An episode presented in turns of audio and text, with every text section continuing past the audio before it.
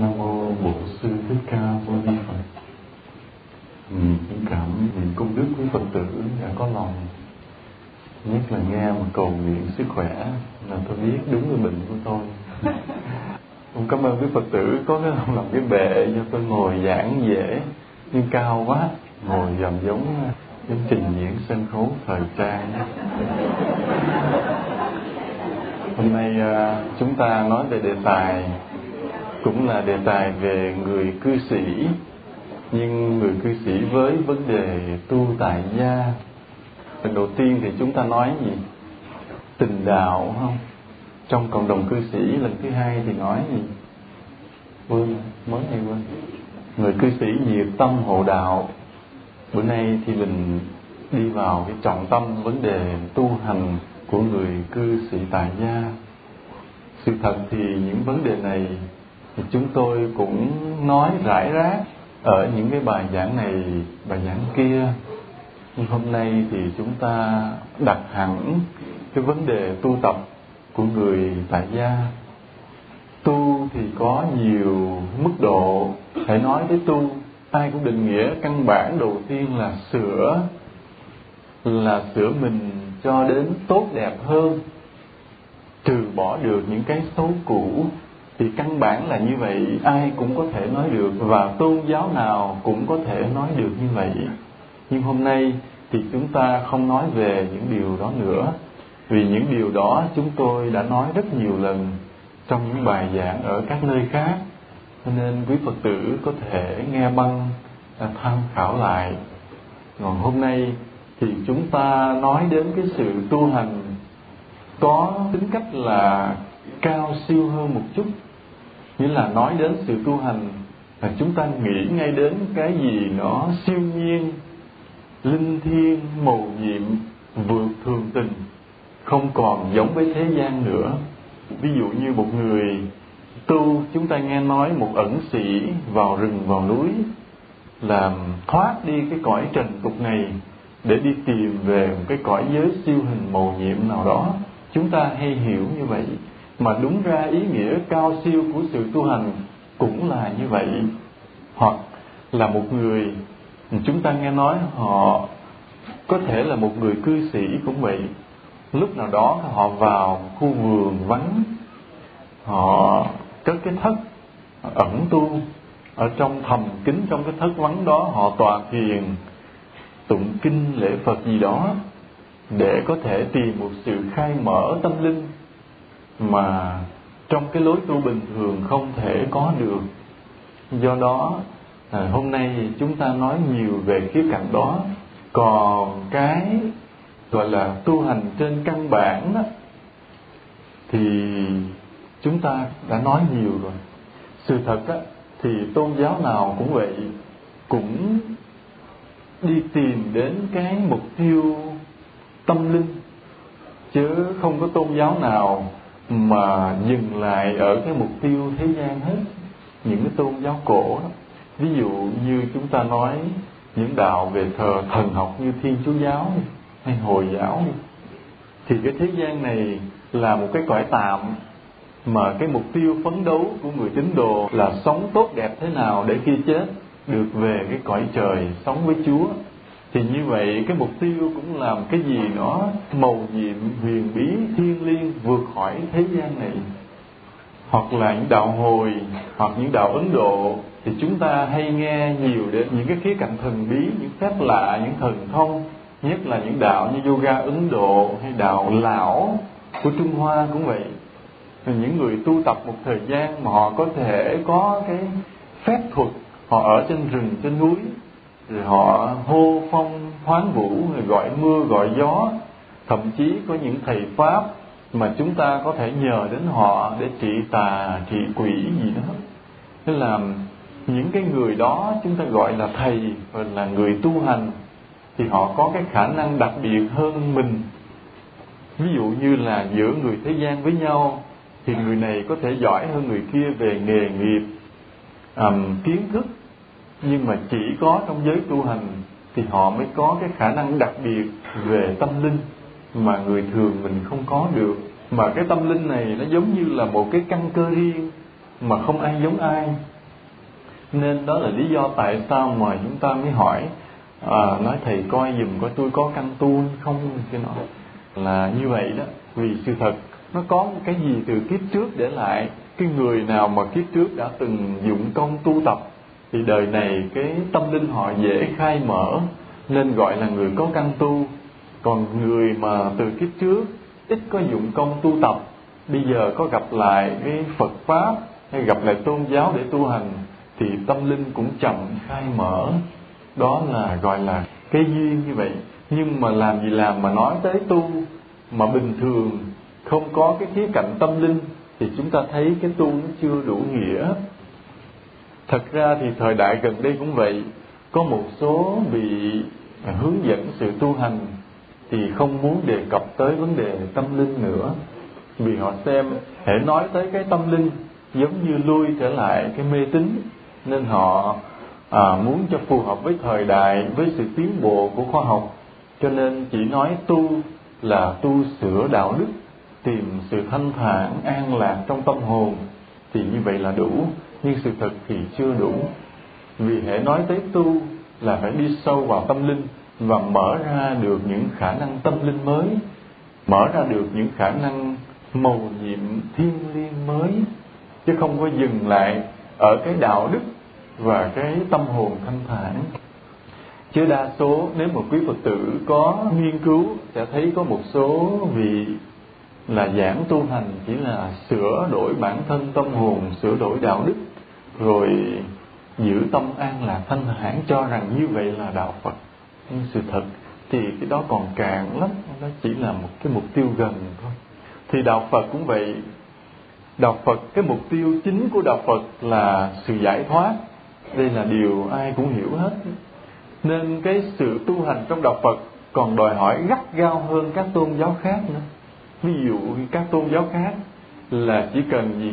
Chết có thể được sinh về cõi trời, sống với một cái vị thượng đế thần linh nào đó là đủ rồi.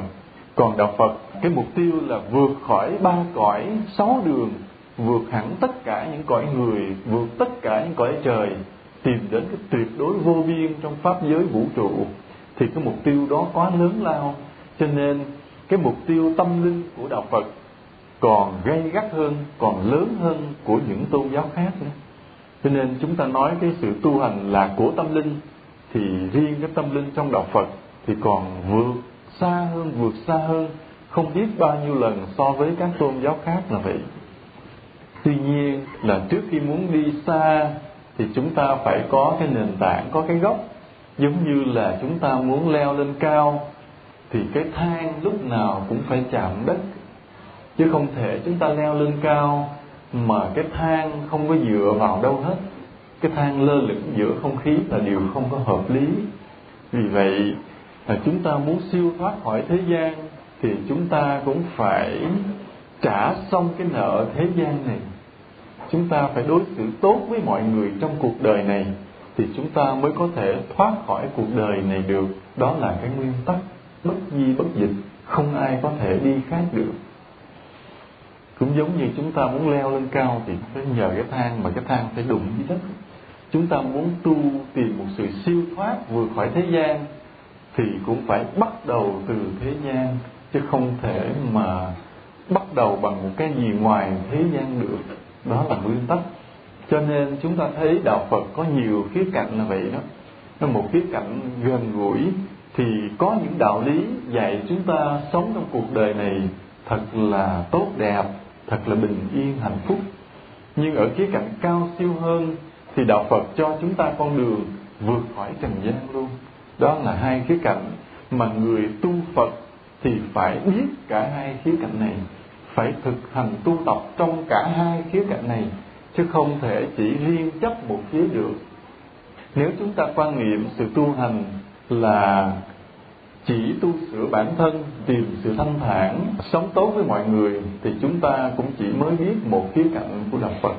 Còn hoặc người nào mà đi tìm sự tu hành mà không cần biết tới những người xung quanh mình, chỉ lặng lẽ ở trong chỗ vắng vẻ, rồi tụng kinh niệm phật gì đó để từ bỏ thế gian này, đi tìm sự siêu thoát cho mình, thì cũng không bao giờ đạt được.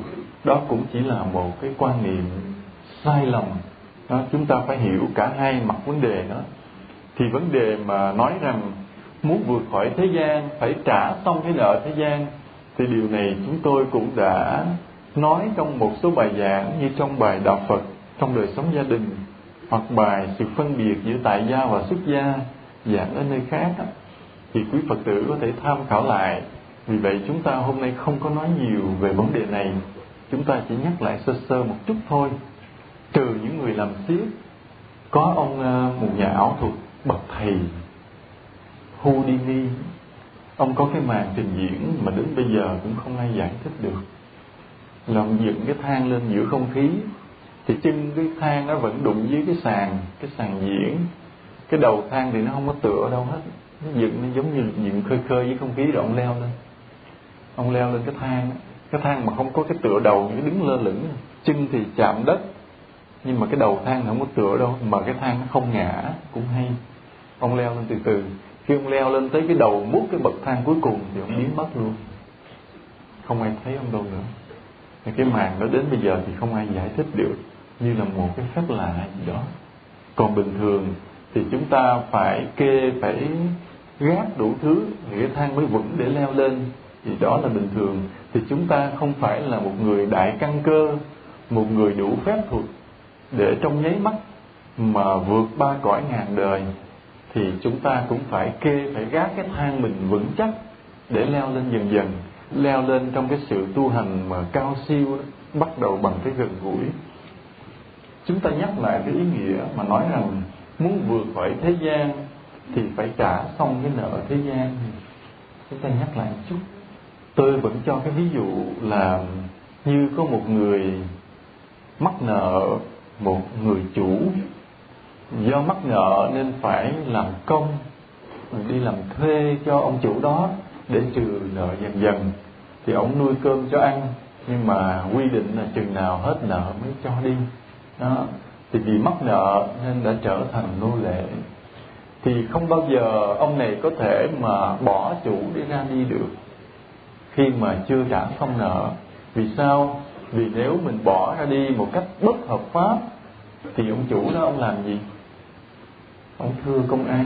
Rồi công an cũng đi truy nã tìm. Thì tuy mình bỏ nhà ông chủ đó, nhưng rồi cũng phải trốn chui, trốn nhủi, không thể sống cái cuộc đời tự tại được. Đó là vì sao? Vì mọi điều không có hợp lý. Thì cũng vậy, khi chúng ta chưa có hết cái nghiệp, cái nợ với thế gian này, mà chúng ta muốn bứt ngang để đi tìm sự giải thoát thì không bao giờ được. Ví dụ như một người họ sống trong đời thấy khổ quá, rồi họ quyết định tự tử, hoặc là họ bị người yêu họ phụ bạc, nên họ cảm thấy cuộc đời không đáng sống nữa. Ở đây có ai vậy? Không người trẻ trẻ hoặc là có người bị giật hết nợ, bị giật nợ không trả nợ rồi mình rơi vào cảnh túng thiếu thấy đau khổ quá bị chấp tiền bạc nặng quá rồi tự tử hoặc là có người mà thiếu nợ nhiều quá trả không nổi rồi cũng tự tử nghĩ rằng với cái việc mà mình chết như vậy thì mình không còn tồn tại nữa thì nỗi đau khổ nó không đeo bám vào mình nữa. Thì hiểu như vậy hết sức là sai lầm. Vì sao? Vì khi mình chết đó cái linh hồn của mình đó ở trong cái cõi siêu hình đó, cõi âm á vẫn tiếp tục bị ràng buộc, bị đòi nợ, bị khổ sở, không có làm sao giải thoát được. Cái cõi âm nó giống như cái cõi dương gian của mình ở trong đó cũng đủ thành phần hết. Người có phước thì được nơi ăn chốn ở no đủ. Người không phước thì vất va, vất vưởng, đói khổ. Nên cái người mà đang còn mắc nợ cuộc đời, từ cử chết ngang, không thoát khỏi cái gia đình mà mình mắc nợ. Vẫn cứ phải lẫn quẩn trong cái gia đình đó, làm việc này việc kia trong vô hình, trong bí mật để trả nợ cho người ta.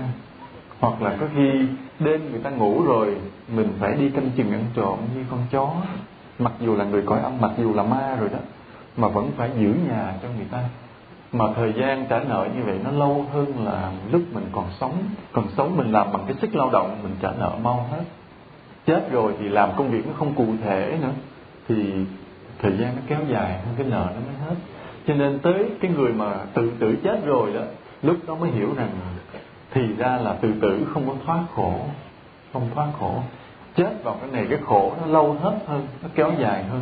Nếu biết như vậy thì mình ráng sống, chịu đựng cái đau khổ thế gian, vậy mà mau hết nghiệp.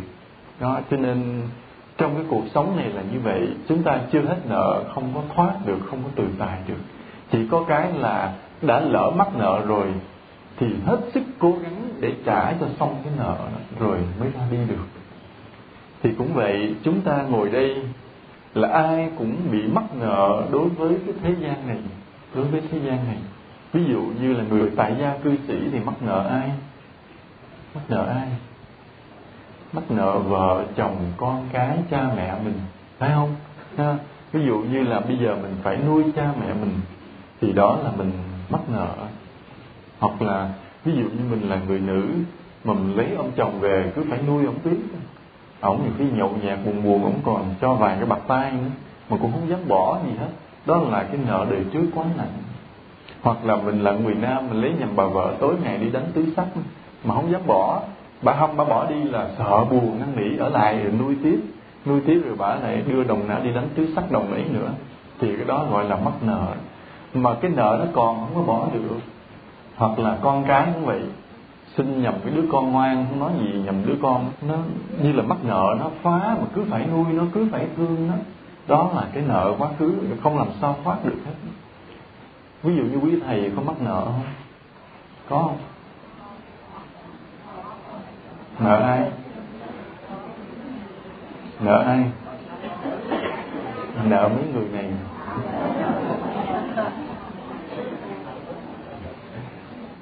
Thật ra cái người tu là người mắc nợ nhiều nhất. Nợ nợ khủng khiếp. Nhiều khi tôi nhìn lại cái thân phận mình, rồi tôi cảm thấy sợ hãi. Sợ hãi. Sợ hãi vì mình mắc nợ tất cả thế gian này. Sợ mà nếu mà mình không có thể trả được, thì đúng là cái hậu quả không biết làm sao mà lường được.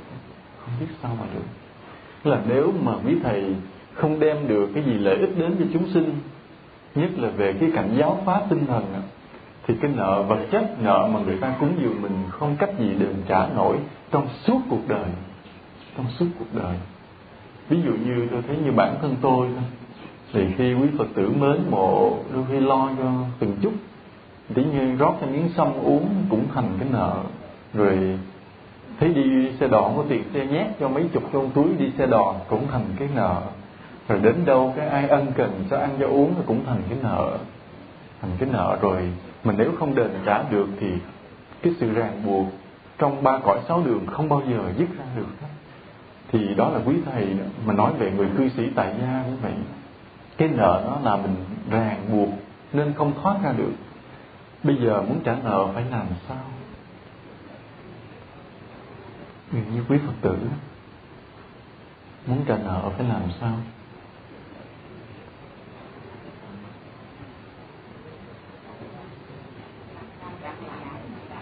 Hả? Ráng cày mà trả. Chứ không còn con đường nào khác nghĩa là bằng cái sự cực khổ của bản thân mình, bằng mồ hôi, nước mắt mình mà trả nợ, chứ không có cách thứ hai. Không có cách thứ hai. Nghĩa là mình thấy mà mình nặng tình với ai là biết nợ người đó rồi đó. Thôi ráng mà lo trả. Rồi ráng làm phước thật nhiều nên là ngoài cái việc mà mình trả cái nợ, người mình mắc nợ rồi, ráng nhín nhúc ra để làm phước nơi này nơi kia nữa, thì khi có phước rồi, cái phước nó tăng trưởng lớn lên đó, mình trả nợ nhanh, rồi mình được cái tự tại. Người có phước mới là người tự do, còn người thiếu phước sẽ là người bị ràng buộc. Như hôm tôi đi học với cái ông thầy giáo ông giáo viên, ông nói cái ý rất hay. Ông nói người thiếu nợ là người mất tự do. Phải mình bắt nợ người ta 5 triệu rồi, mình gặp người ta, mình nói chuyện không có bình thường được. Tự nhiên mình mình xuống mức độ đi. Tự nhiên mình trở thành thấp hơn những người mình mắc nợ liền nó tự nhiên là đúng không? Đúng. vậy đi mắc nợ hơi nhiều trả lời gần gần rồi mắc nợ hơi nhiều. Gặp dù với con mà bây giờ mặc nợ thì nhiều một trăm hai trăm vậy mà bây giờ con có lòng dạ thì con làm sao không trả lời được. Thì bây giờ mình ráng làm phước trước. Nghĩa là phải ráng cực khổ à, làm phước từng chút. Như có một người hỏi Phật con nghèo quá thì con không thể bố thí làm phước thì sao? Phật mới nói không ai nghèo đến độ mà không đủ gạo cho con kiến ăn. Không ai nghèo đến độ không đủ cơm cho con chim ăn cho nên bây giờ mình nghèo quá, không bố thí nhiều, thì một chén cơm mình có ăn được, mình múc ra muỗng, mình bố thí cho con chim vậy mà từ từ phước cũng tăng lên dần dần, tăng lên dần dần. Khi nào mình đủ được nữa đó, mà mình thiết tha làm phước á, mình có năm lon gạo, mình cắt bớt một lon gạo cho người hàng xóm liền. Đó là mình làm lên từ từ. Rồi vậy với một thời gian sau bắt đầu mình có được tạ gạo trong nhà. Thì bỏ ra hai chục ký gạo đem vô chùa liền rồi vậy với một thời gian sau là bắt đầu có xe chạy rồi đó. Cách nhà ở được. Đó, làm phước là bắt đầu từ con số không. Mà làm được từ con số không rồi thì mới lên được. Như tôi nhớ có cái người đó ngày xưa họ nghèo khổ lắm. Lúc còn cư sĩ, sau này họ cũng đi tu họ nghèo khổ, không có đồng nào. Nhưng mà hãy thấy đường hư là bác cuốc đi làm. Thấy đường hư là bác cuốc nghĩa là bằng cái sức lực mình không tốn tiền, chỉ tốn cơm ăn ở nhà, uống nước thôi lấp từng cái hố cái hố vậy vậy mà từ từ người đó, cái phước tăng lên dần dần, phước tăng lên dần dần, rất là rõ rệt nên quý phật tử như vậy đó, từ con số không mình làm phước. Rồi khi mình làm phước rồi, tự nhiên mình dễ trả nợ cuộc đời, dễ trả nợ cuộc đời.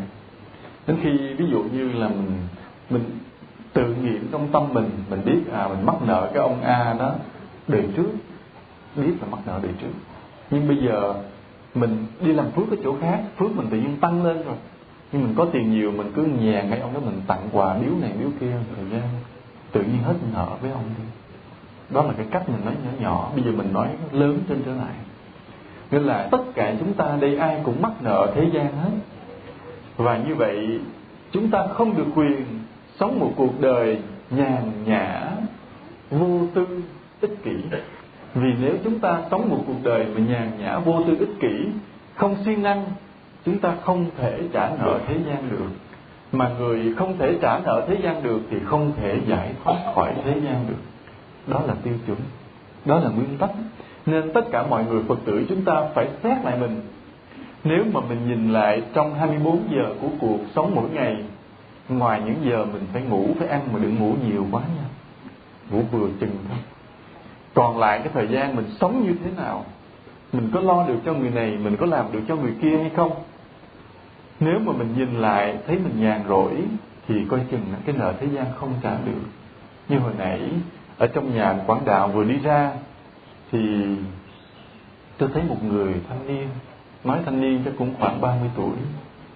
Anh nhàn rỗi trong buổi sáng, ngồi trước cổng, nhìn người đi qua lại, tay cầm điếu thuốc, hút thì tôi mới nói với anh cư sĩ đấy, tôi nói, đúng là cái cuộc sống ở đây nhàn rỗi. Nói là nhàn rỗi với tôi thật ra tôi nói đó là một điều bất hạnh đó vì giờ đó là giờ lao động rồi. Thì có thể là công việc anh rảnh rỗi đi. Nhưng mà anh rảnh rỗi, như vậy là người đúng là chưa biết Phật pháp.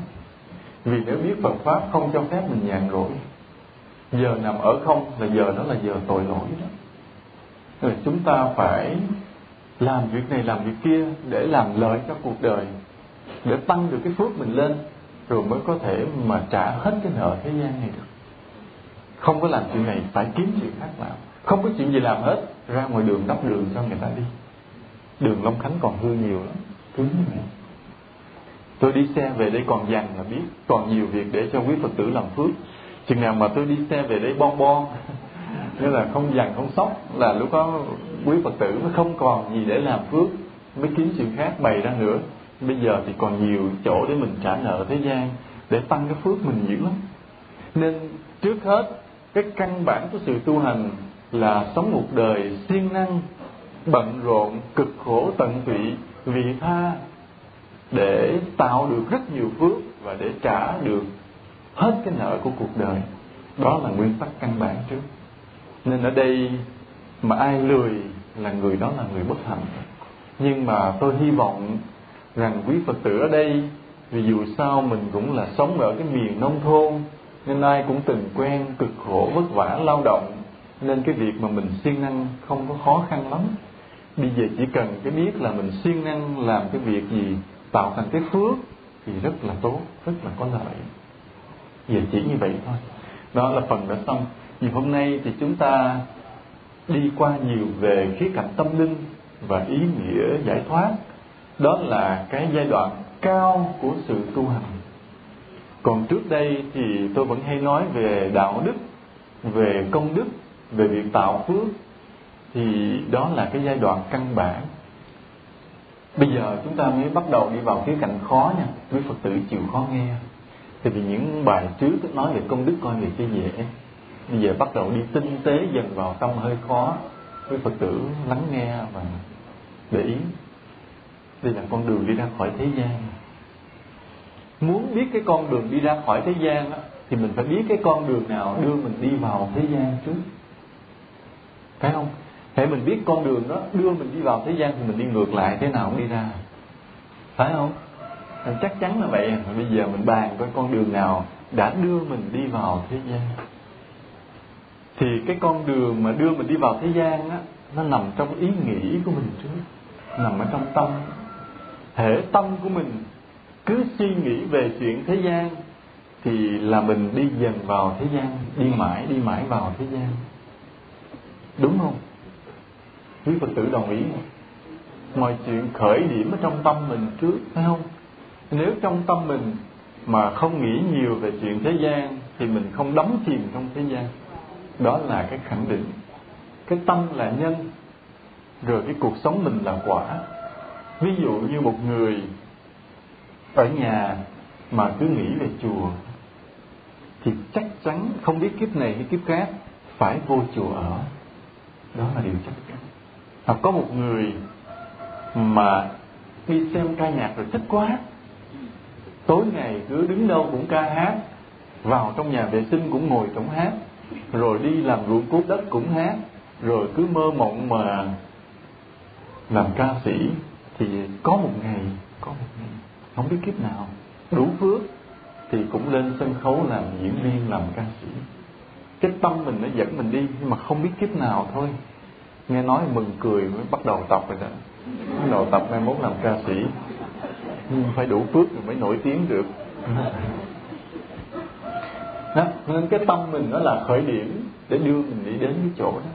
Rồi cũng vậy ví dụ một người xem cái phim mà hình sự bạo lực của nước ngoài quen quen mà người này thiện căn không có.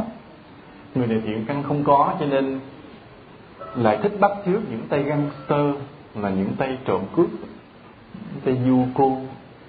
Thích bắt chước trong tâm, cứ khởi ý niệm như vậy thì sẽ có ngày, sẽ có ngày gia nhập băng đảng là đi trộm cướp.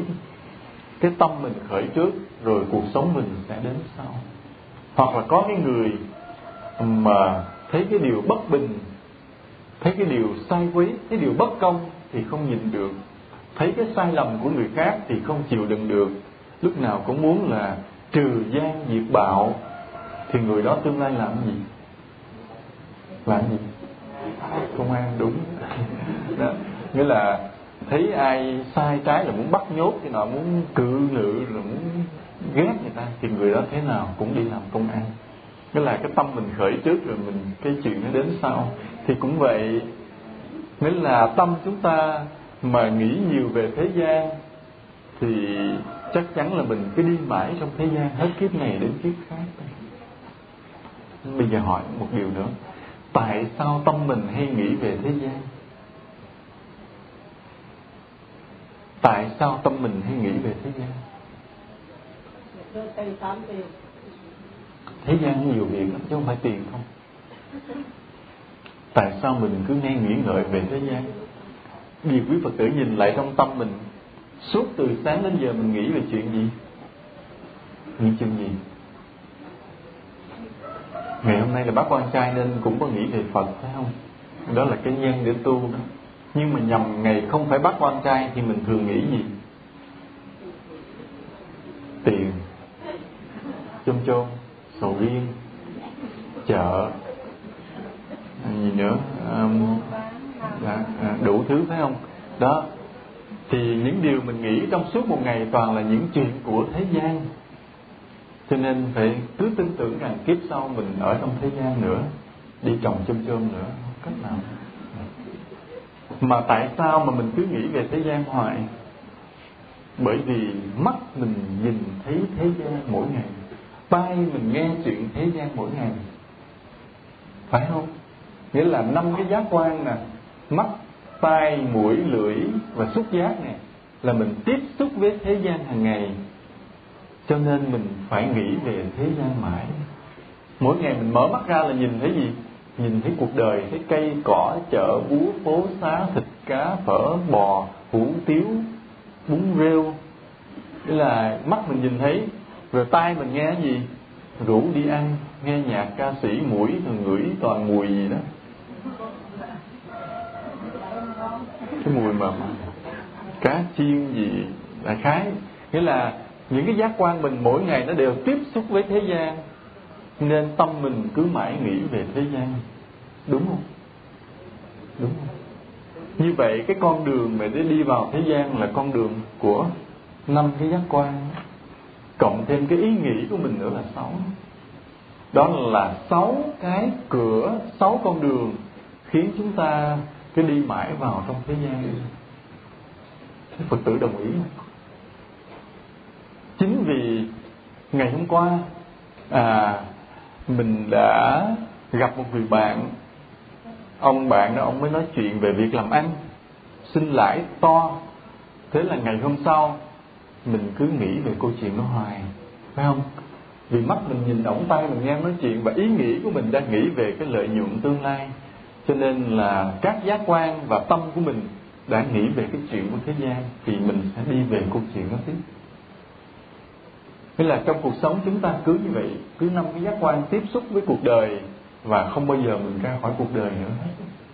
Vậy bây giờ đi ngược lại là bằng cách nào? Con đường đó đưa mình đi vào thế gian, Đi vào trầm luân sinh tử, Thì mình đi ngược lại là sẽ đi ra khỏi luân hồi sinh tử. Đồng ý không? Đồng ý không? Đó, Bây giờ mình đi ngược lại cái con đường Của năm giác quan và ý nghĩ nó Nghĩa là làm gì? phải đi tu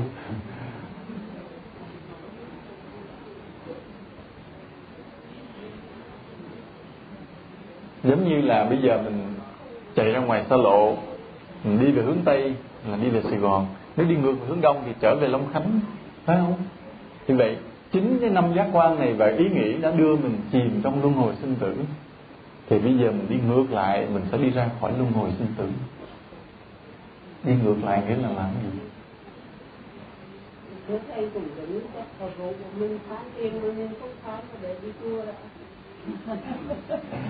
Nói tổng quát thôi chứ nó như thế này. Về ý nghĩ trước phải không? Thì nào giờ mình nghĩ về thế gian bây giờ sao? Nghĩ ngược lại là nghĩ gì? Nghĩ gì? Nghĩ về Phật pháp không? Không nghĩ về thế gian nữa, nghĩ về cái gì ngoài thế gian? Nghĩ về sự từ bi, nghĩ về sự thanh tịnh, nghĩ về phật pháp. Đó là một cái. Rồi năm giác quan, cứ nhìn thấy cuộc đời làm cho mình động cái ý nghĩ lên, bây giờ phải làm sao? Phải nhắm mắt lại. Đúng không? Đừng tay lại, đúng không? Đúng không? Đúng là không thể làm được thôi, chứ làm được cũng tốt lắm. Đúng là đừng nhìn thấy cuộc đời, đừng nghe gì về cuộc đời, thì tâm mình nó không có động những ý nghĩ về cuộc đời nữa. Nhưng mà chuyện đó là chuyện không thể làm được, vì mình còn mắc nợ cuộc đời mà. Nên phải sống giữa cuộc đời. Mà sống giữa cuộc đời thì mắt cứ phải nhìn thấy mọi người, thấy cảnh vật. Tai vẫn cứ tiếp tục nghe chuyện thế gian. Tai cứ phải nghe chuyện thế gian vậy. Và mũi thì cứ mỗi ngày ngửi bún bò Huế tiếp tục. Thì bây giờ phải làm sao? Thì chúng ta biết cái năm giác quan là con đường đưa mình đi vào tầm luân sinh tử, bây giờ làm sao đi ngược lại? Thì bây giờ để đó một chút, quý Phật tử suy tư. Chúng ta nói tiếp về vấn đề năm giác quan. Từ xưa đến nay, đã nhiều ngàn năm, nhiều ngàn năm trôi qua. Vì người ta, cái người, những cái triết nhân đời xưa đó là những đạo sĩ đời xưa đó, họ biết cái con đường đi ra khỏi thế gian và họ ẩn tu trong rừng, trong núi. Họ đi ra và đi mất rồi. Còn lại rất đông rất đông con người không biết con đường đó thì vẫn phải nghĩ về thế gian, vẫn phải nhìn thấy, nghe thấy thế gian. Và khi mà cứ nhìn, nghe thấy thế gian như vậy thì cái sự phát triển của con người nó cứ đi thiên về cái thế gian vật lý này. Cứ đi thiên về thế gian vật lý. Và càng lúc người ta càng đào sâu, càng đào sâu những cái kiến thức trong cái thế giới vật lý này. Chính vì càng lúc càng đào sâu như vậy và người ta cũng đã đạt được cái trình độ tiến bộ của khoa học kỹ thuật rất là cao. Những cái nhà bác học xưa nay trên thế giới là những người mà họ không có cái con đường đi ra khỏi thế gian. Họ ở trong thế gian, nhưng họ suy tư, tìm tòi, nghiên cứu những quy luật của thế gian này và đã để lại một cái sự nghiệp lớn về khoa học kỹ thuật cho con người, cho cuộc đời. Cái thành tựu về khoa học kỹ thuật đó làm cho chúng ta thích thú, ai cũng vui mừng, hâm mộ, ngưỡng mộ, hướng về đó nhưng ngày hôm nay thì chúng ta thấy những cái thành tựu của khoa học kỹ thuật phủ trùm chung quanh chúng ta hết. Như chúng ta nghe giảng ở đây, cái âm thanh này cũng là nhờ thành tựu khoa học kỹ thuật. Quần áo chúng ta đang mặc cũng nhờ thành tựu khoa học kỹ thuật. Những mái che, những cái dàn sắt mối hàng những cái viên gạch nung đều là những thành tựu của khoa học kỹ thuật hết. Nên họ cũng đã đem lại cái lợi cho thế gian trên khía cạnh vật lý và cũng khiến cho con người chìm sâu trong thế gian hơn. Cái chữ mà nói rằng khiến cho con người chìm sâu trong thế gian hơn nghĩa là gì? Nghĩa là với một người mà họ không có cái niềm tin tôn giáo họ không có lý tưởng giải thoát vượt khỏi thế gian và là người duy vật đó, thì họ chỉ nhìn cái thành tựu khoa học kỹ thuật và họ cho rằng đó là cái thành quả tốt đẹp của loài người, của trí tuệ loài người, mà những điều khác chỉ là huyền hoặc mơ hồ hay là mê tín. Đi nhìn thấy một người đi vào chùa, hoặc là hướng về tôn giáo, họ cho rằng mê tín, đi tìm cái không có thực. Còn họ họ tin vào, họ đi vào cái khoa học kỹ thuật là điều có thật. Đó, và như vậy, một cái người như vậy, chúng ta thấy họ có khó có thể dứt bỏ thế gian. Phải không nên chính cái thành tựu khoa học kỹ thuật tuy có đem lại tiện nghi lợi ích cho con người, nhưng cũng lại là thêm một cái sự ràng buộc vì nó làm cho người ta khẳng định cái sức mạnh của thế gian. Và người ta cảm thấy là cái trí tuệ của loài người như vậy là quá tốt, không cần phải tìm một cái thế giới nào khác nữa. Đó đó cũng là một cái trở ngại vì người ta cứ đi sâu vào, đi sâu vào cái thế giới vật lý mãi cũng là một cái trở ngại. Bây giờ thì chúng ta biết rằng năm cái giác quan là cái con đường đưa mình đi vào thế gian. Thì bây giờ mình phải cũng ngay năm giác quan và cái ý nghĩ đó, mình đi ngược lại, sẽ đi tìm con đường đi ra khỏi thế gian. Nào giờ chúng ta biết là bằng cái hoạt động của năm giác quan, hay là mình thấy thì mình mới biết. À mình nhìn thấy như vậy, mình biết rằng à người đó là mập hay ốm căn nhà nó to hay nhỏ, cái màu sắc đỏ hay xanh, nhờ mắt mình nhìn thấy nên mình đã biết. Hoặc mình nghe nên mình đã biết. Mình nghe người ta nói cái điều hợp lý, mình biết hai cái hai à thì ra cộng lại là thành bốn. À mình biết là khi mà hơi nước tụ lại thành mây và gặp lạnh rớt xuống thành mưa, mình nghe như vậy à và mình biết được điều đó. Như vậy nhờ nghe mà mình đã biết hoặc là mình rờ mình biết à vật này là cứng vật này là mềm này là lạnh là nóng. Nhờ rờ sự xúc chạm của xúc giác mình đã biết. Nên nào giờ cái biết chúng ta có được là nhờ năm giác quan nhờ năm giác quan. Và cái biết đó um, làm cho chúng ta thích thú. Chúng ta nên nhớ thế này cái tâm chúng ta nó khát khao hiểu biết. Giống như cái bụng chúng ta khát khao được ăn uống. Đó là một cái nhu cầu rất là bức bách, rất là bức bách. Tôi nói lại điều này chút nữa. Cơ thể chúng ta thì thèm ăn, thèm uống. Đó là nhu cầu không thể thiếu được, không thể thiếu được. Tâm chúng ta thì thèm sự hiểu biết. Nên ai mà không có đem thêm những cái kiến thức mới thì mình coi rằng cái người đó là người chỉ có thân mà không có tâm, chỉ có vật chất mà không có tinh thần. Cái người đó là người tuy sống ở đời mà không khác gì thì là gỗ đá. Nên ngày xưa có một dân nhân bên trung hoa, ông nói thế này, ba ngày mà không được đọc sách thì ông nhìn vào gương ông thấy mặt ông khó ưa, không chịu được. Nhất là cái nhu cầu mà hiểu biết làm cái gì rất là cần thiết của con người. Loài vật thì mình không hiểu, nhưng riêng con người đó là một nhu cầu. Nên chúng ta hiểu tại sao mà sách báo cứ bán được hoài là vậy đó. Là vì ai cũng thích rót thêm hiểu biết vào lòng mình. Chỉ có những người mà lâu ngày lâu tháng quá ít đọc sách đọc báo, tâm không còn khát khao hiểu biết nữa, thì đó là một điều rất là đáng tiếc, rất là đáng tiếc. Con người ăn thì rất nhiều, mà đọc sách báo thì ít thì người đó là sao? Người đó là vật chất nhiều mà tinh thần ít. Có người thì ăn ít mà đọc sách báo nhiều, thì người đó hướng về tinh thần nhiều.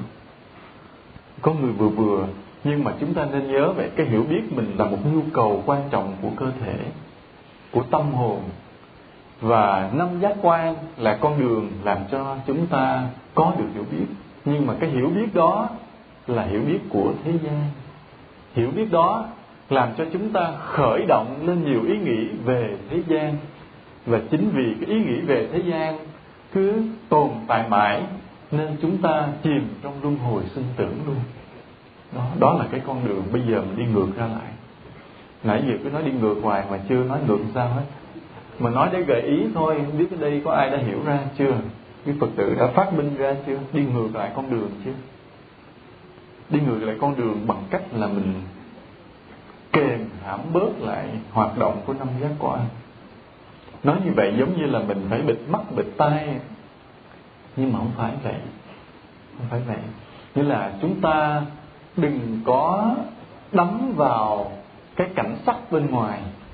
Tức là tự nhiên mắt mình bớt nhìn. Ví dụ bây giờ thế này. À ví dụ như tôi.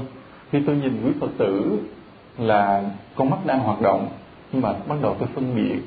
Tôi nhìn tôi nói à cô nọ đẹp trai, cái bà nọ đẹp lão, cái người nọ gầy quá, cái ốm quá. Này, cái tướng này chắc ăn hơi nhiều.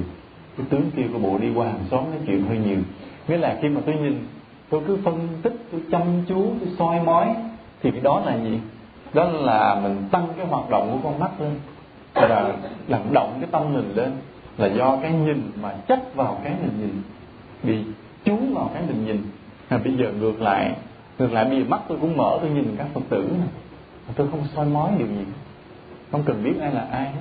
Tôi chỉ biết rằng tôi cố gắng tôi thương được mọi người tôi kính trọng được mọi người thôi. Chỉ vậy thôi. Chứ tôi không còn phân biệt không còn phân ai ốm mập mặt đẹp xấu gì nữa cho chỉ cần đây là những người mà tôi thương yêu kính trọng thôi. Chỉ vậy thôi. Thì như vậy tôi nhìn mà cái nhìn nó đã bớt. Bớt cái nhìn quý phật tử đồng ý không? Thì bây giờ tôi nghe cũng vậy. Như trước đây, ví dụ bây giờ tôi đi. À tôi nghe bản nhạc đi. Ví dụ đi ngang cái quán quán cà phê gì đó, cái họ mở nhạc, cái tôi lắng nghe. Tôi lắng nghe thì tôi nghe cái bài, đại khái cái gì cũng yêu đương anh em gì đó. Bây giờ thì cứ như đó thôi, chứ gì lạ. Đi đâu cũng nghe như nói chuyện. Thì tôi chú ý à, tôi nghe tôi phân tích à câu này hay cái bài đó dở thì cái nọ. Thì đó là tôi nghe mà tôi chú ý theo cái nghe chạy theo cái điều mình nghe nhiều quá. Còn bây giờ ví dụ tôi biết tu đi thì tôi nghe tiếng nhạc tôi biết rằng à ở quán nó có mở nhạc tôi không có chú ý thêm nữa. Thì đó là mình bớt đi cái hoạt động của tay của mắt là tâm mình bắt đầu thanh thản. Quý phật tử đồng ý không? Quý phật tử đã từng tiếp xúc với những người mù chưa? Có gặp chưa? Những người mù họ lạ. Mắt họ không thấy, nhưng mà tự nhiên họ biết được nhiều cái lạ. Phải không? Ví dụ như họ không thấy, nhưng mà họ nghe tiếng, họ phân biệt từng người rất là rõ. Mình đó thì nghe tiếng nhiều khi không phân biệt rõ, nhưng mà nhìn mặt thì mình mới thấy rõ. Còn nghe tiếng nhiều khi nó giống giống nhau. Ví dụ như chị em trong nhà nói tiếng giống giống nhau, cái mình nghe mình không phân biệt được là ai. Mình phải nhìn mặt mới biết rằng à người này là a, b gì đó. Còn người mù thì cái tai họ nhảy lên. Nên họ nghe thoáng cái họ biết, mặc dù tiếng nó rất giống, họ vẫn phân biệt ra hai người khác nhau. Hoặc có khi là đi xa ba chục năm gặp lại, họ nghe tiếng họ nhận ra liền. Mà mình thì ba chục năm cái tiếng nói mình không nghe ra được nữa, không nhận ra được nữa. Rồi hoặc là họ có những cái linh cảm lạ, người mù. Khi mà họ bị không thấy được cảnh sắc nữa, nhiều khi họ cảm nhận được. Khi họ bước vào cái nhà đó, họ cảm nhận trong nhà này có ma. Không, đó là thật đó tự nhiên họ cảm nhận được mà mình mắt tỏ mình không thấy. Mình chỉ thấy là ánh sáng bóng tối vậy thôi. Còn họ nhắm mắt rồi thì họ thấy trong nhà dường như có cái vong nào lẫn quất lẫn quất, họ cảm nhận được. Nên cái tâm họ linh mẫn hơn lúc trước. Thì cũng vậy cũng vậy. Cái cách tu chúng ta cũng giống như vậy. Khi mà chúng ta nhìn cuộc đời, nhìn mà không nhìn nữa, nghe mà bớt nghe, thì tự nhiên trong tâm mình nó phát ra một cái biết mới. Từ từ một cái biết mới của tâm nó phát triển ra nó giống như người mù. Nên tôi ví dụ câu chuyện mù để dẫn chứng rằng khi mà chúng ta đối với thế gian này, chúng ta bớt chú ý mà nó, bớt đắm đuối mà nó. Thấy mà như không thấy gì hết, nghe mà như không nghe gì hết, thì tự nhiên tâm mình bỗng nhiên sáng lên. Một cái biết mới mở ra. Một cái biết mới mở ra. Cái biết mới đó như thế nào? Cái biết mới đó như thế nào thì chúng ta không dùng lời để diễn tả được là vì sao? Vì ngôn ngữ nào giờ chỉ diễn tả cái điều mà người ta đã biết là biết qua năm giác quan, biết qua tai, qua mắt. Còn cái biết mới lạ lùng này chưa có ngôn từ để sử dụng để diễn tả. Nên không biết. Chỉ có người nào đã tu, đã chứng cái điều đó thì mới biết. Rồi cái người khác cũng tu, cũng chứng cái điều đó thì mới hiểu lẫn nhau thôi. Chỉ có người chứng với chứng mới biết nhau thôi. Còn cái người chưa chứng không biết nhưng ở đây chúng ta nói như vậy để chúng ta có cái niềm tin. Mình biết con đường tu của mình là đi về hướng đó.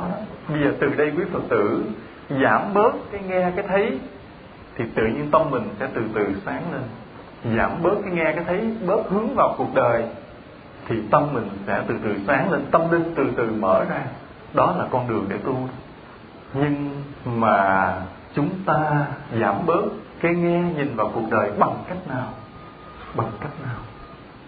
Chúng ta biết, cái nguyên tắc chúng ta biết rồi đó, là nếu chúng ta cứ chú ý vào cái cuộc đời, tâm mình động về cuộc đời, thì mình chìm trong luân hồi sinh tử. Bây giờ ngược lại, mình bớt chú ý vào cuộc đời, tâm bớt nghĩ vào cuộc đời, thì đó là con đường đi ngược lại để giải thoát. Nhưng bằng cách nào? Bằng cách nào mà chúng ta giảm bớt sự chú ý vào cuộc đời? Ai biết? Bạch thầy là giảm bớt là ví dụ như trước phật tử mà hay à, làm những cái chuyện không đúng hay là mắng chồng con còn giờ phật tử trở lại có Nói mắng chồng con gì không mắng nữa hả? Thôi giờ thôi già rồi đừng mắng nữa già thôi già nha mình không mắng được. Không cái đó là cái đạo đức căn bản thôi. Còn đây là chúng ta đang nói tới cái thiền định triết lý cao siêu lắm. Mấy cụ nghe từ từ coi có giống mình không nha. Điều thứ nhất á, là bây giờ mắt mình vẫn đang còn nhìn thấy thế gian nè. Tai mình vẫn đang nghe thế gian nè. Thì mình khởi cái ý nghĩ rằng thế gian này là vô thường, là hư ảo thì tự nhiên tâm mình bớt dính vào thế gian liền Đức Phật tử đồng ý điều này không? Đồng ý không? Đó Thì bây giờ từ đây về sau Đây là cái cách đầu tiên Mình vẫn đi trong cuộc đời Sáng mình vẫn ra ngoài tiệm uống cà phê Đừng hút thuốc, phải bỏ thuốc đi. Đi ăn sáng rồi vác cuốc đi vào vườn mình làm rẫy làm vườn. Nhưng mà dù như thế nào thì mình vẫn lặng lẽ nhìn cuộc đời chỉ là vô thường chỉ là hư ảo người ngoài họ nhìn không thấy mình tu họ không biết mình tu. Mà đừng có khoe nha. Tu khoe là hết tu mọi người họ vẫn thấy mình sống hết sức bình thường. Chỉ có cái là không hút thuốc lá nữa. Quý phật tử nhớ đừng hút thuốc nữa. Thì chỉ thấy mình sống bình thường lắm, nhưng mà sự thật trong tâm mình đang từ bỏ thế gian dần dần. Bằng cái ý nghĩ là mình quan sát thế gian này chỉ là vô thường, hư ảo như một giấc mộng mà thôi. Cứ tự nhủ trong tâm mình mãi như vậy, thì bỗng nhiên tâm mình từ từ tách ra khỏi cuộc đời dần dần. Mình đang quay ngược con đường lại từ từ. Nó thay vì đang đi về Sài Gòn, mình đang quay xe lại dần dần. Là bằng cái ý nghĩ, mắt mở nhìn thấy hết á, nhưng mà khởi luôn trong tâm mình tất cả chỉ là vô thường hư ảo. Điều này dễ làm không? Làm được không? Khó trời ơi, đơn giản đúng không? Bây giờ là quý phật tử mở mà nhìn nè, tự nói tâm ôi, tất cả điều này chỉ là vô thường hư ảo. Nói thầm bụng có được không? Có gì đâu không được. Dạ. Không, cứ nói thôi là thực hành rồi. Nói tức là thực hành. Cái sự tu hành không đòi hỏi mình gì khó khăn hết chỉ khởi ý nghĩ đó thôi, tức là tu đó. Nghĩa là bây giờ quý phật tử không cần phải làm gì rắc rối đó nghĩa là không cần phải tốn kém gì tiền bạc hay nữa. Bây giờ mình đang đứng lặng lẽ nè như quý phật tử đang ngồi thôi, khởi trong tâm mình, thế gian này là vô thường hư ảo. Có tốn đồng nào không? Không tốn đồng nào. Làm được không? Và đó chính là tu đó. Không cần phải làm cái gì cực khổ hơn nữa. Làm được không? Được gì không. Đây là cái điểm mà ông vương dương minh, ngày xưa bên trung hoa ông nói đó, tri hành hợp nhất. Tri tức là hành biết điều đó tức là tu rồi đó. Chứ không còn phải một cái gì khác hơn nữa. Ở đây chỉ cần quý phật tử bây giờ một cứ nhìn tôi nè, mấy ông chân quan này hư ảo, không có thật. Cứ vậy cứ vậy thôi. Rồi ở bên cái người mà ngồi bên cạnh mình, họ nhéo nhéo ngắt cắt mình, kệ họ, hư ảo, không thật lát thì mình tới giờ quả đường mình ăn cơm. Mình ăn luôn ba tô mình nói hai tô ba tô cũng không thật làm luôn tô thứ bốn nữa cũng không thật thì chỉ cần nghĩ như vậy thôi tức là tu rồi đó. Rồi tự nhiên mình tách dần tách dần ra khỏi thế gian rồi. Đó đây là điểm thứ nhất. Phật tử làm được không? Được. À. rồi thứ hai là chúng ta biết mỗi cái sự suy nghĩ của mình khởi lên đó là toàn nghĩ cái chuyện gì? Nghĩ chuyện gì? Chuyện tào lao chuyện thế gian mà. Nên bây giờ dừng sự suy nghĩ đó lại. Dừng sự suy nghĩ đó lại thì một thế giới mới sẽ mở ra. Khi mà chúng ta không còn động tâm suy nghĩ nữa, thì một thế giới mới sẽ mở ra. Thế giới mới của tâm linh, của cái sự giải thoát, của cái an lạc, của hạnh phúc sẽ mở ra dừng sự suy nghĩ lại. Cái thứ nhất hồi nãy nói là mình nhìn thế gian, mình thấy tất cả là hư ảo, là cái thứ nhất. Dễ làm rồi phải không? Đó ai cũng làm được. Cái phật tử cố gắng làm, vì ngày xưa tôi cũng bắt đầu từ như vậy thôi à. Tôi cũng bắt đầu từ cái dễ đó mà tôi tu thôi. Chứ tôi là một người căn cơ rất là kém. Quý phật tử nhìn tôi là biết, gầy guộc ốm yếu, xấu xí, con người không có thiện căn tu hành rồi đến khi gặp Phật pháp, tôi ham thích quá, tôi tu, thì tôi cũng vất vả lắm. Thì nhờ cái tu cực khổ, nhờ mình căn cơ kém, cho nên tôi mới tìm được cái con đường mà từ cái thấp nhất mà đi. Những người khác họ căn cơ cao, họ tìm những cái con đường cao đó nhưng mà may rằng căn cơ tôi thấp, nên tôi tìm được con đường thấp. Mình cứ bắt đầu nhìn cuộc đời mà thấy tất cả chỉ là hư ảo tự nói trong tâm mình như vậy, không tốn sức, không đổ một dòng mồ hôi vậy mà tâm mình đang từ từ tách khỏi thế gian. Dễ làm không? Đó đó là bước thứ nhất. Vậy là ai cũng nói là dễ làm, phải không? Đồng ý không? Dễ nói, thì nói trong tâm thôi. Hư ảo làm sao? Hư ảo là nó không có thật. Tuy có mà chỉ không như cái bóng hiện ảo ảnh thôi như một cái ảo ảnh hiện ra, ví dụ như thế này.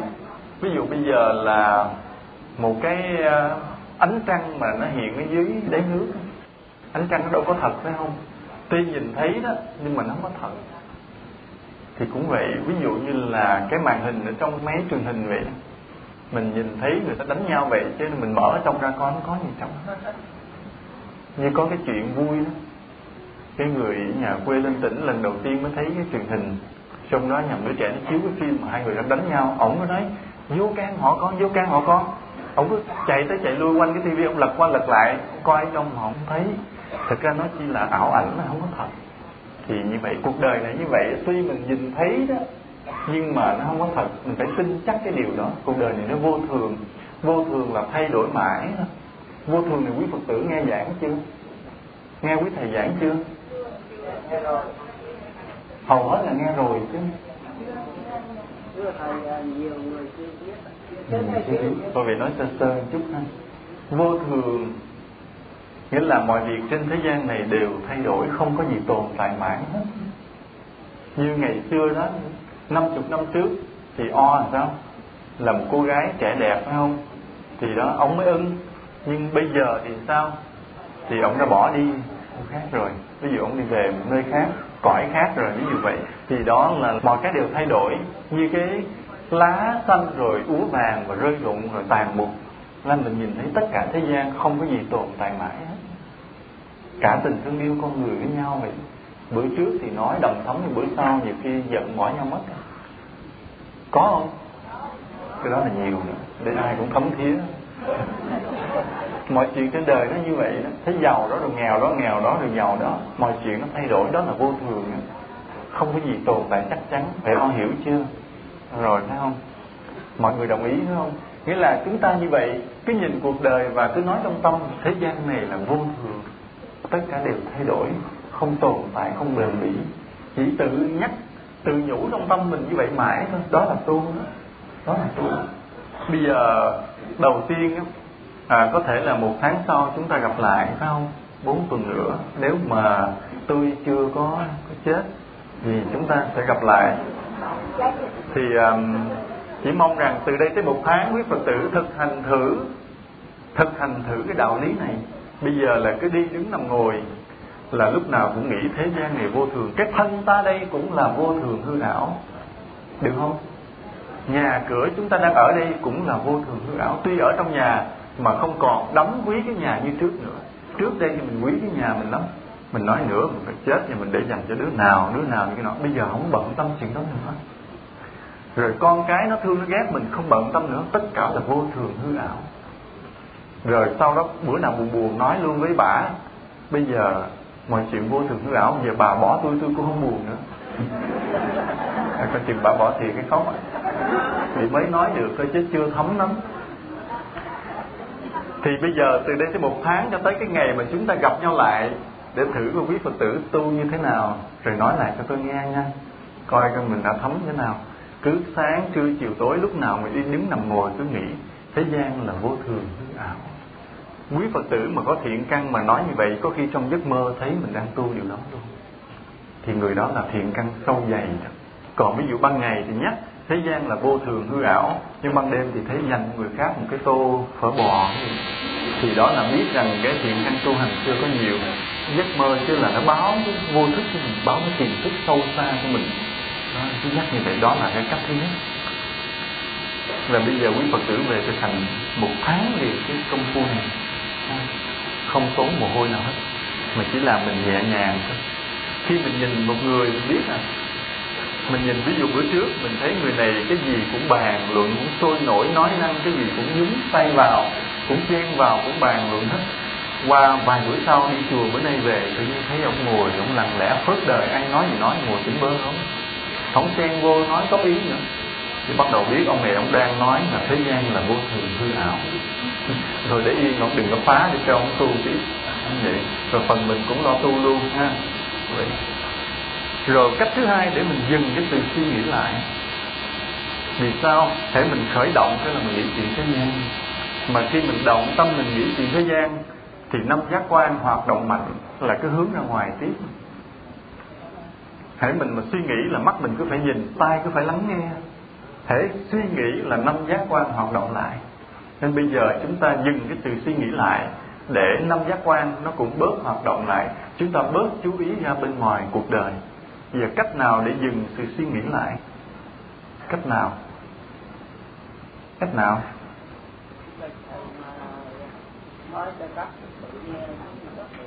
Không, quý phật tử biết rồi nè. Phật tử biết rồi. Mấy cụ bà cũng biết rồi luôn.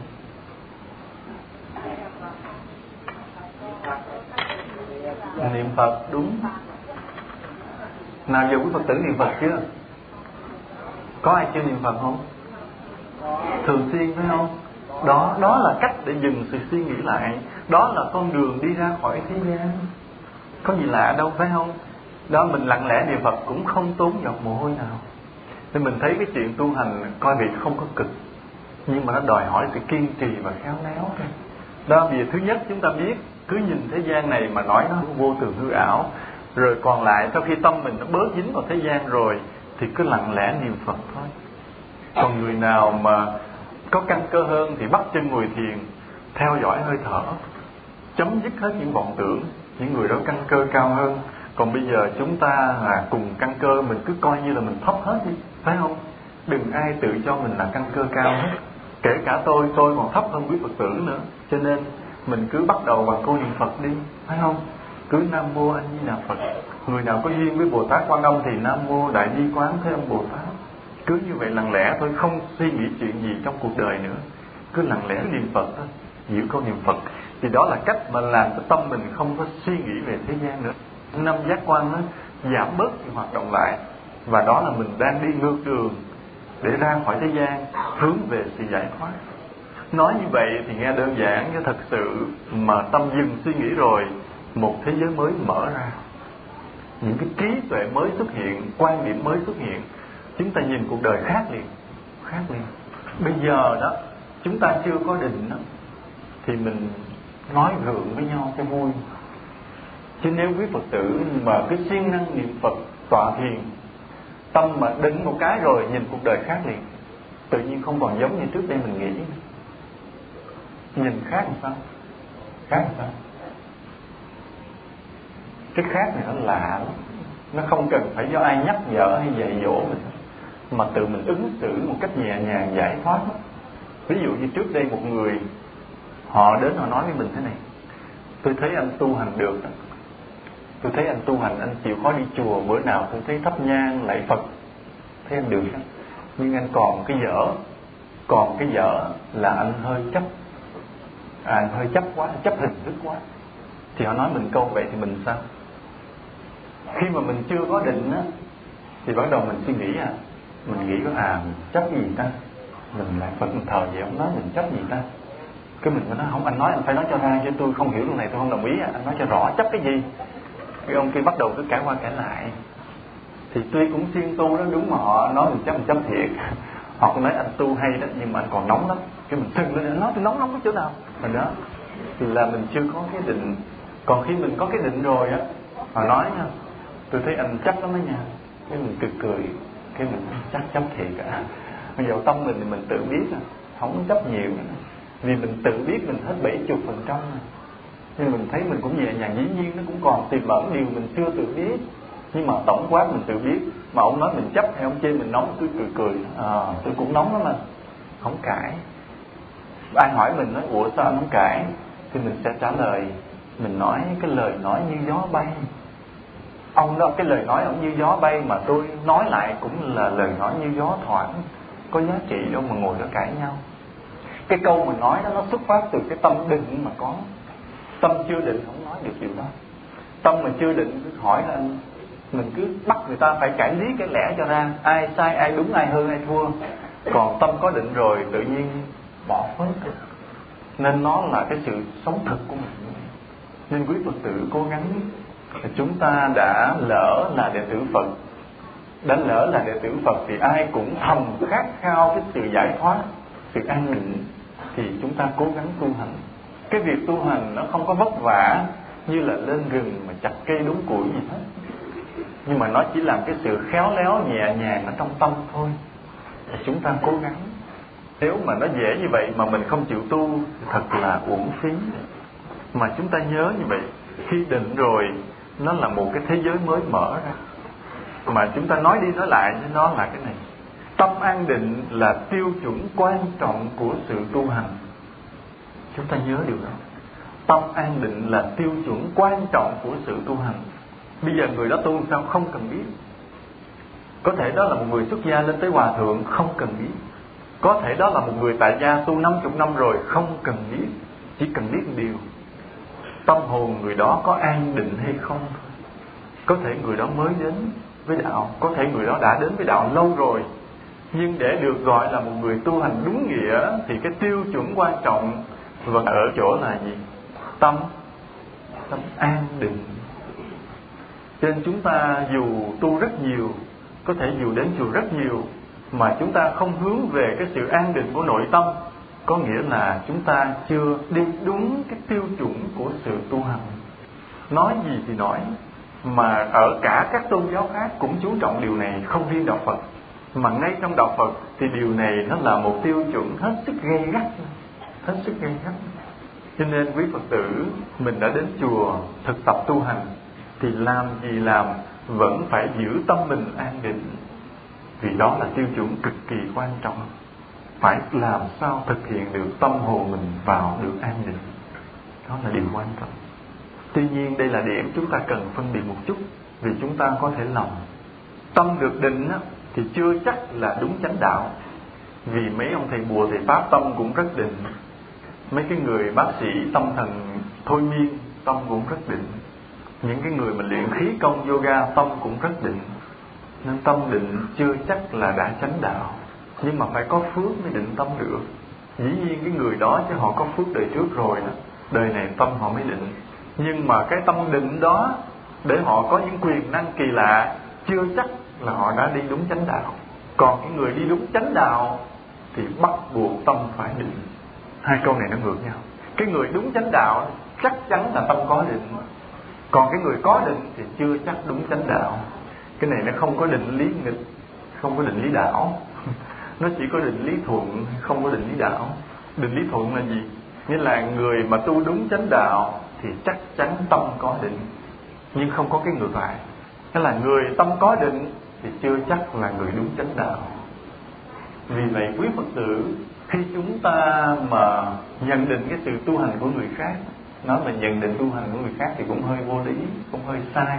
Nhưng phạm nói như vậy, chứ đúng là tu, cứ lo lỗi của mình thôi, đừng có nhìn người khác nhưng mà trong tạm thời gọi là nhận định cái sự tu hành của người khác á, thì nếu mà mình biết cái người đó có định rồi đó là mình biết người này có phước có công phu nhưng phải coi lại coi đã đúng chánh đạo chưa?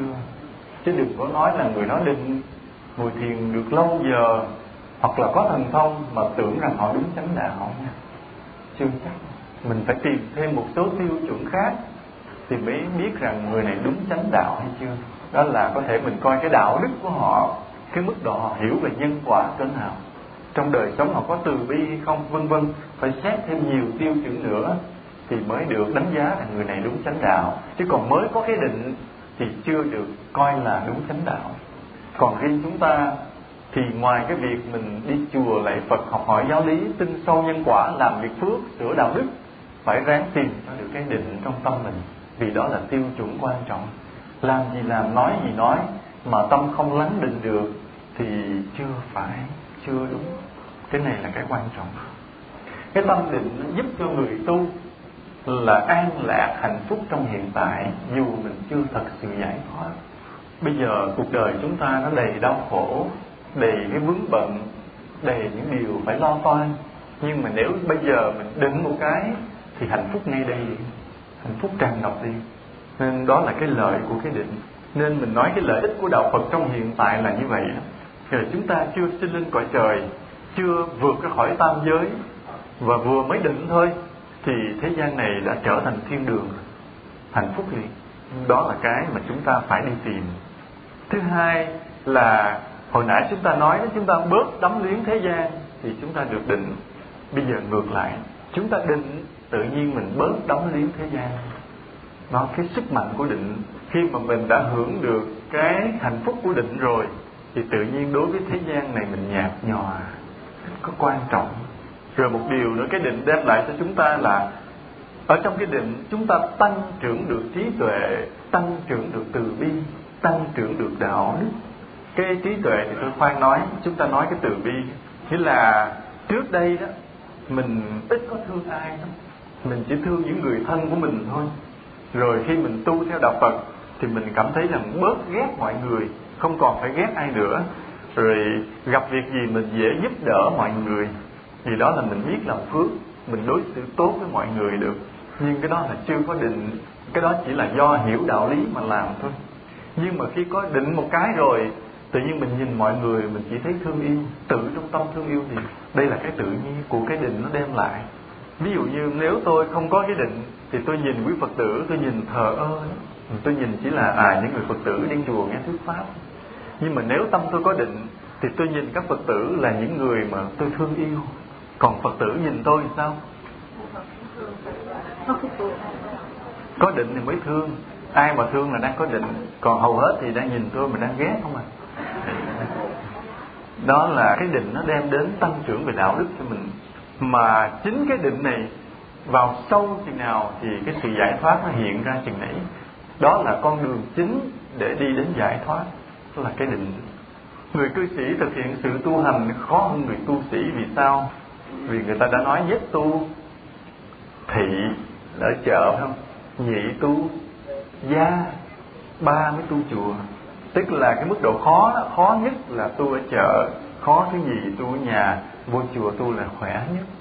Thì ở đây cái lời đó nói là chúng ta thấy như vậy. Người phật tử do bị cái nghiệp ràng buộc nên thường phải sống trong cảnh động, nên cứ phải tu trong cái cái khó tu. Ở chợ là sao? Tiếng ồn náo, phải không? Mua bán hơn thua tranh chấp, trả giá, cự lộn cãi lộn, cho nên ồn náo lắm. Nên cái người nào đi ra chợ để một cái thúng đồ ngồi bán mà niệm phật được thì người này nhất là chư phật đều khen ngợi là trong cảnh động mà giữ được tâm tu hành của mình. Đây quý phật tử có được như vậy không? Có. Không cũng có phải không? Cũng có người cũng đã thực hiện được. Cũng có chứ không phải không. Nhưng cũng có người ra ngồi niệm phật được vài câu lát quên lát quên.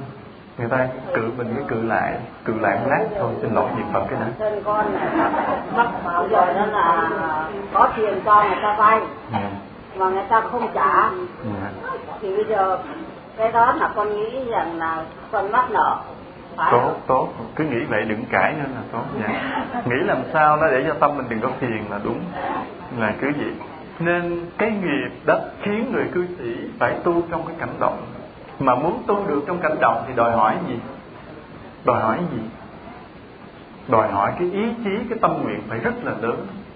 Chứ nếu mà ý chí tâm nguyện thấp thấp thì cảnh động cuốn mình trôi luôn, cuốn mình trôi luôn. Nghĩa là bây giờ bước vào chợ mà mùi cá, mùi tôm tanh tưởi, tiếng chữ thề, chữ tục. Tại vì ngoài chợ thì người ta ít có nói cái ngôn ngữ mà nó đẹp đẽ, thường thường cái ngôn ngữ là khó nghe, không có trong từ điển. Cho nên là trước những cái cảnh mà ồn ào đủ thứ chuyện như vậy đó, mà mình giữ được cái câu niệm phật thì phải biết rằng mình cái ý chí tâm nguyện vững, người đã công đức lớn. Ở trong chợ chứ có chư thiên đang theo hộ mà chúng ta phải hiểu vậy nè cái chợ búa đó, nó không phải là con người sống không, mà rất nhiều con người chết lẫn trong đó. Những cái vong linh vô hình nó cũng lẫn lẫn trong đó để nó ăn những cái mùi tanh mùi tưởi mà khi nó thấy một người trong đó lặng lẽ niệm phật, thì nó theo nó hộ luôn nó theo nó tu theo nữa. cho nên mình niệm phật, người sống mà không biết, chứ người chết đang được lợi ích. Các cái vong họ biết được tâm mình, họ từ từ họ theo mình, họ tu. Nên cũng làm lợi cho cái người âm và vì vậy là cái tâm nguyện phải lớn. Đây là chúng ta kể là vài cái khó khăn của người cư sĩ nè. Thứ nhất là bận sinh kế, phải làm ăn, phải không? Ở đây đâu có được rảnh rỗi. Quý thầy coi vậy chứ mà sướng. Quý thầy cũng có làm gì trơn á. Phật tử cho ăn vì cái phước đã tạo rồi. Đời trước cũng đã từng biết bố thí cúng dường rồi. Nên bây giờ thường thường quý thầy quý cô là ở trong chùa, ít có bận sinh kế. Được phật tử giúp đỡ mà nó tu thôi. Khi nào mà tu không được là bắt đầu mới chết mới tính sổ sao chứ còn tương đối là đã có phước đời trước.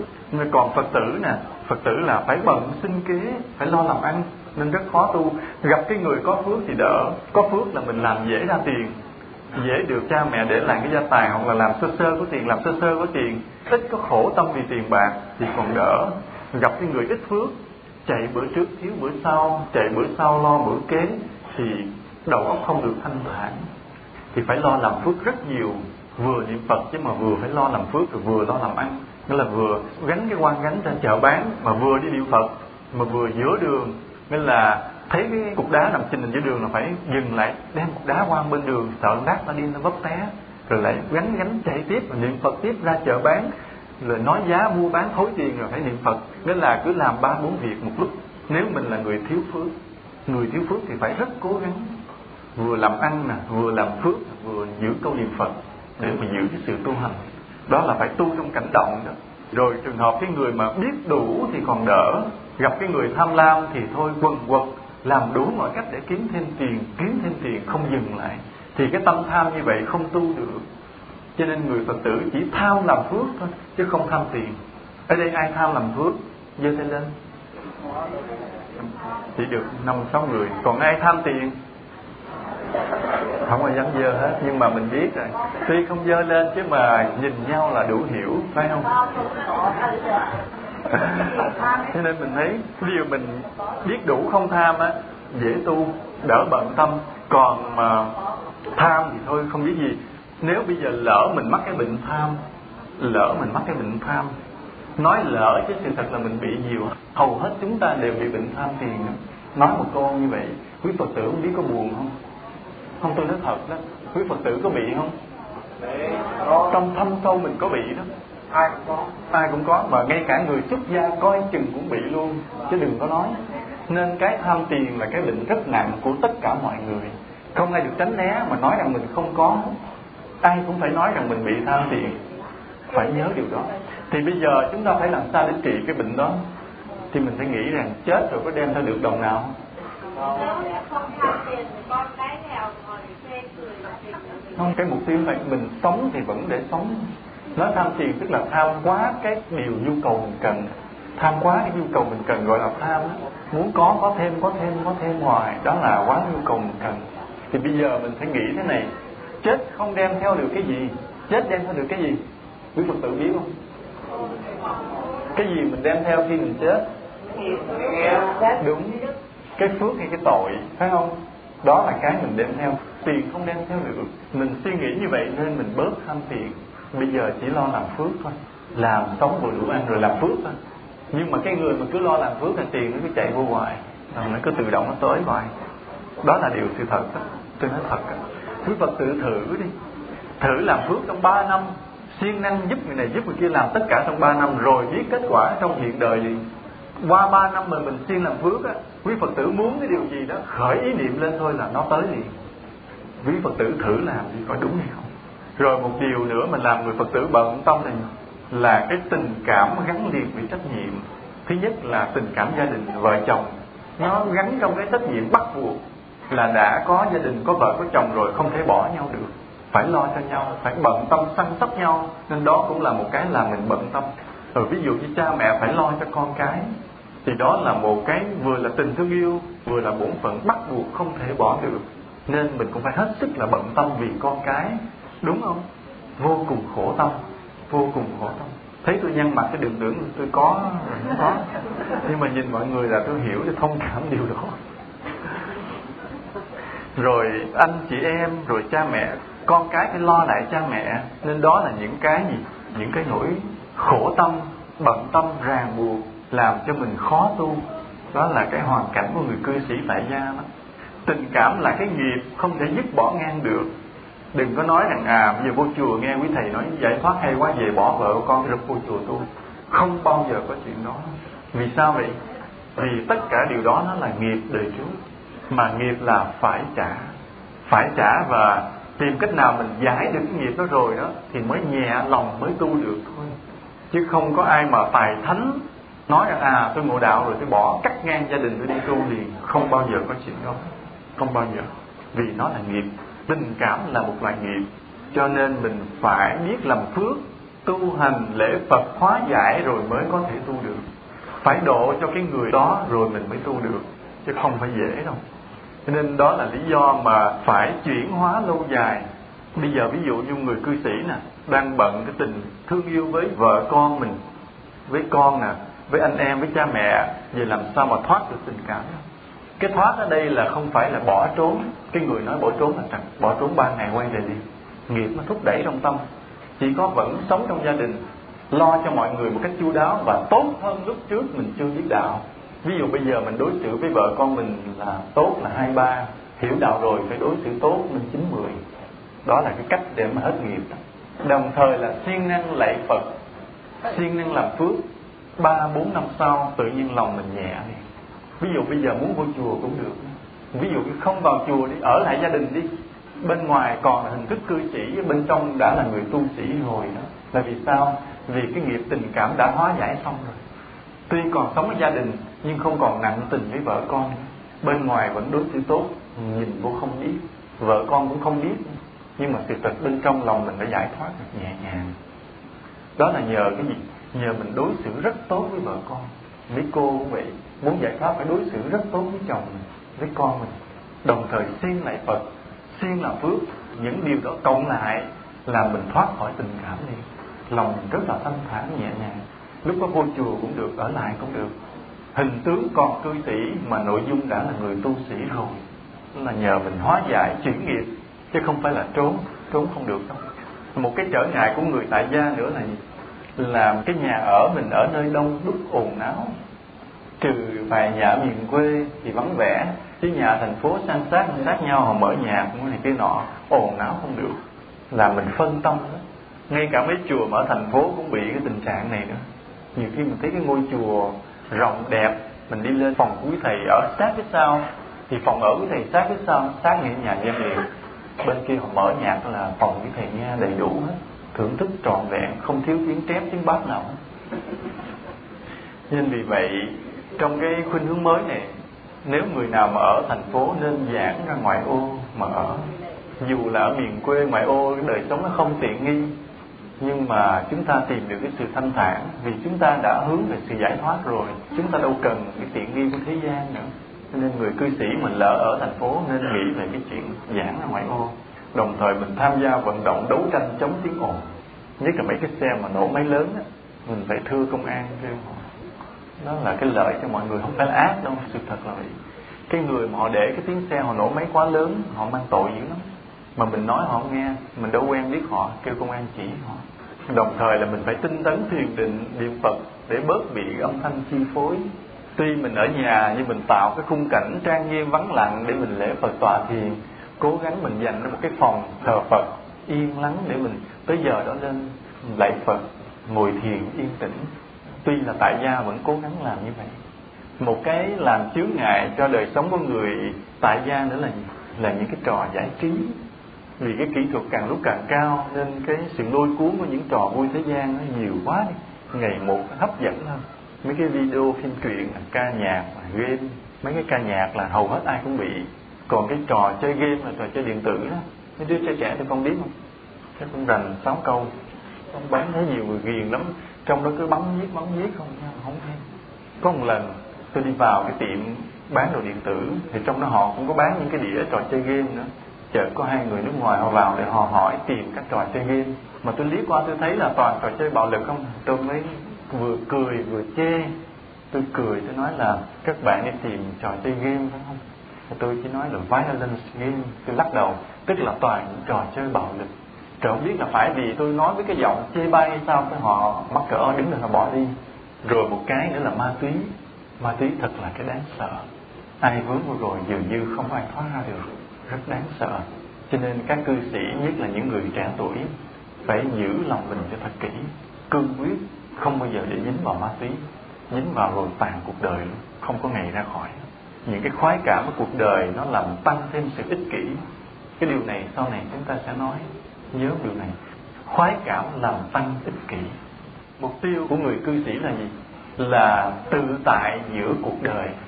Hôm nay chúng ta nói về sự tu hành của người tại gia cư sĩ thì mục tiêu chính của chúng ta là gì? Là tự tại được giữa cuộc đời phiền động này. Thường thì người cư sĩ chúng ta ít duyên tu hơn cái người tu sĩ. Nhưng nếu mà trong cái cảnh khó khăn mà vẫn tu được thì công đức rất là lớn. Như nãy chúng tôi nói vậy giữa cái chợ ồn ào mà tu được công đức lớn. Còn người tu sĩ đi vào chùa yên tĩnh rồi mà lười biếng tu, coi chừng tội rất là nặng. Còn người cư sĩ giữa cảnh động mà tu được thì phước rất là lớn. Nên cũng có rất nhiều người cư sĩ tu tập rất là tốt. Đến khi chết, có một cái chết rất là an lành, tự tại.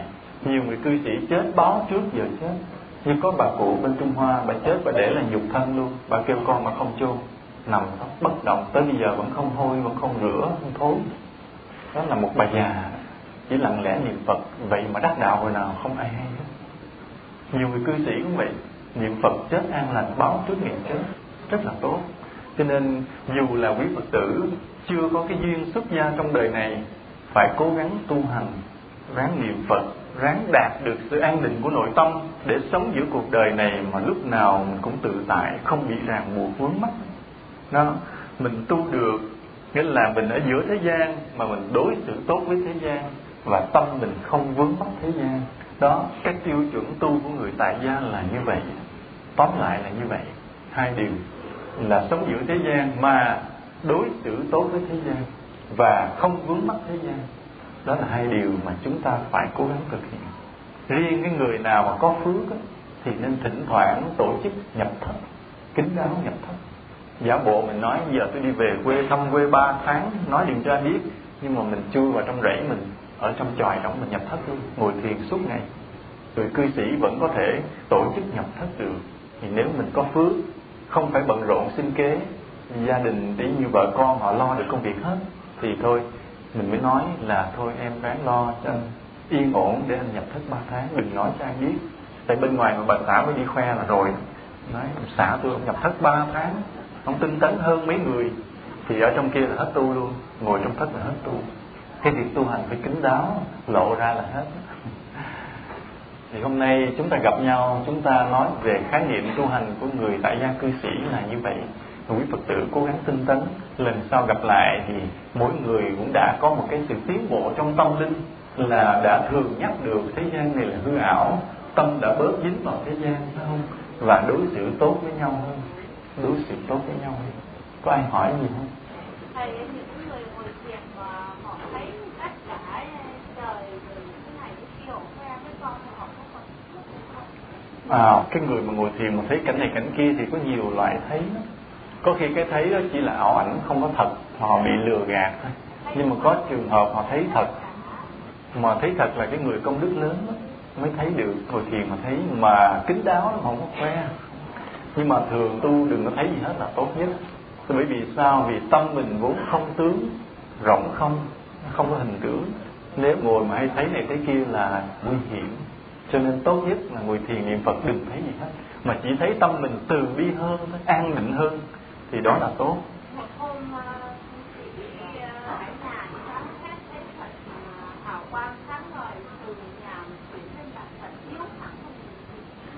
thì có thể đó là điềm lành. Cũng hy vọng rằng người đó tu đã tốt. Người đó tu tinh tấn.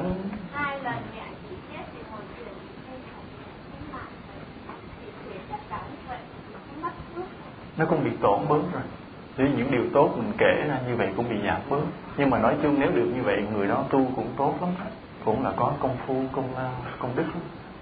gia đình chúng con từ thời ông cố chỉ biết thờ tổ tiên mà mẹ con thích đi hội đền hội đình hơn là đến chùa phật giờ đây chúng con đã quy y phật thì có được tiếp tục nhiều hội đình hay hội đình nữa hay không? Thì hôm quy y có lập thể là khi chúng con đã quy y phật rồi thì không còn quy y một vị thần nào khác.